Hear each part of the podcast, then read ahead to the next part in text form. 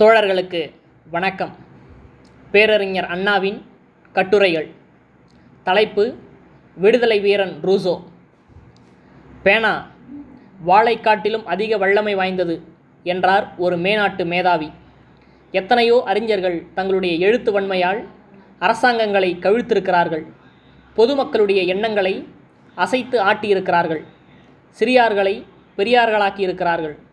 பெரியார்களை சிறியார்களாக்கியிருக்கிறார்கள். இருக்கிறார்கள் அமெரிக்காவில் எழுதப்பட்ட அங்கிள் டாம்ஸ் கேபின் எனும் நாவல் நீக்ரோ அடிமைகளை விடுதலை செய்வதற்காக பெரிய உள்நாட்டு குழப்பத்தை உண்டு பண்ணியது. மார்க்ஸ் எழுதிய நூல் இன்றைய ரஷ்யாவின் நிலைமைக்கும் ருஷ்ய புரட்சிக்கும் காரணமாகும். வால்டேர் ரூசோ என்பவர்களால் இயற்றப்பட்ட புத்தகங்கள் பிரெஞ்சு புரட்சியை தோற்றுவித்தன. எண்ணங்கள் அபார சக்தி வாய்ந்தவை. அவைகளால் ஜனங்களுடைய நிலைமை தலைகீழாக மாறியிருக்கிறது. இத்தகைய வல்லமை வாய்ந்த எண்ணங்கள் வெளியிட்டு பிரெஞ்சு தேசத்து புரட்சியை உண்டாக்கியவர்களில் ரூசோவாக ஒருவர். அவர் பெரிய ராஜ்ய ஞானி. அவருடைய புத்தகங்கள் பிரெஞ்சு தேசத்து மக்கள் ஆரஞ்சு பழங்களை வாங்குவதைப் போல் வாங்கினார்கள். சன்யாட்சென் எனும் வீரரால் சைனா சுதந்திரமடைந்ததைப் போலும் ஜக்லூல் பட்சாவால் எகிப்து இன்பமடைந்ததைப் போலும் திவால்வரால் அயர்லாந்து சுயேட்சை பெற்றது போலும் வாஷிங்டன்னால் அமெரிக்கா பூரண விடுதலை அடைந்ததைப் போலும் பிரெஞ்சு நெப்போலியனால் கொடிய அரசர்களின் உடுப்பு பிடியிலிருந்து விடுபட்டு சுபிக்ஷமடைந்தது நெப்போலியனுக்கு பக்கத்து துணையாயிருந்தவர்களில் ரூசோவின் நூல்களும் சிலவாகும். ரூசோ பிறப்பதற்கு முன் ஐரோப்பா கண்டத்தில் உள்ள நாடுகளில் கிறிஸ்து மத பித்தம் அதிகரித்திருந்தது. மதத்தின் பெயரால் கத்தோலிக்க கிறிஸ்தவர்கள் செய்த அக்கிரமங்கள் கணக்கிலடங்காதவை. மத குருக்களாகிய போப்பும் இதர குட்டி பாதிரியார்களும் இட்டதுதான் கட்டளை. இது போதாதென்று அரசர்களும் பணக்காரர்களும் ஏழைகளை இம்சித்து வந்தனர்.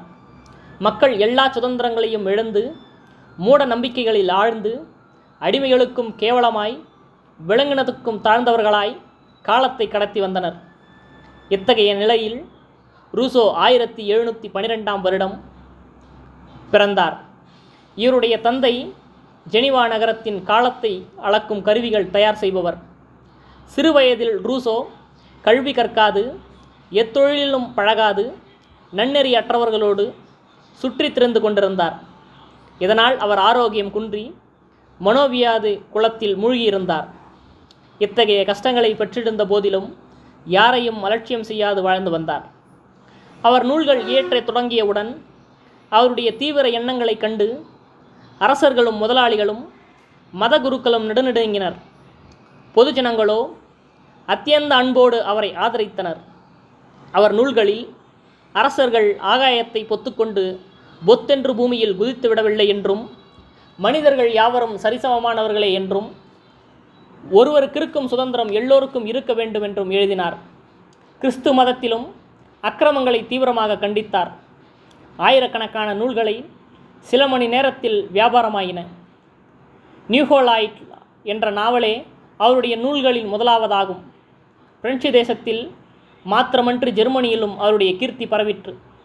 பெண்கள் அவருடைய கைப்பட்ட காகிதத்தை முத்தமிடவும் அவர் நீரருந்திய பாத்திரங்களில் நீரருந்தவும் ஆசைப்பட்டனர்.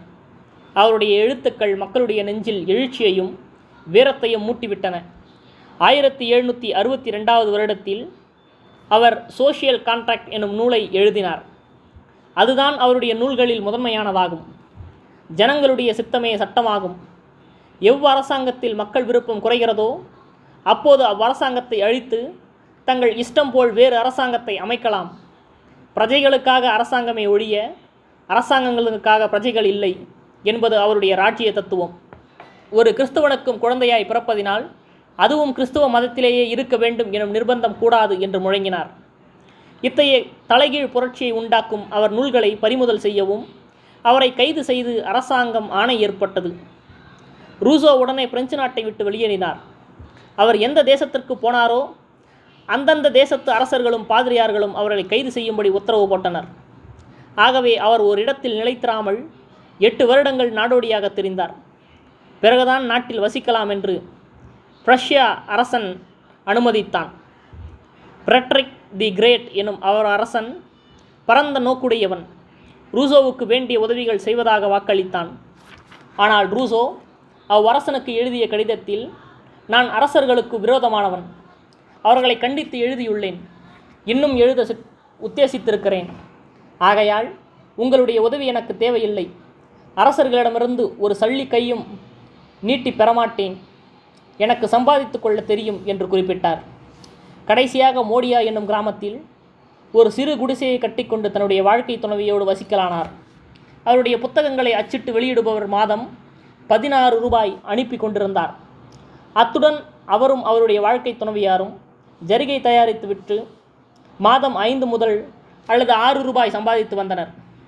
அந்த சிறிய குடிசையிலும் எளிய வாழ்க்கை நடத்த விடாது கிறிஸ்துவ மதகுருக்கள் துரத்தி அளித்தனர் ரூசோவுக்கு நாஸ்திகன் எனும் பட்டஞ்சூட்டி பாமர ஜனங்களிடையே அவருக்கு விரோதமாக ஆவேசத்தை கிளப்பி அவரை வெளிக்கிளம்பும்படி செய்தனர்.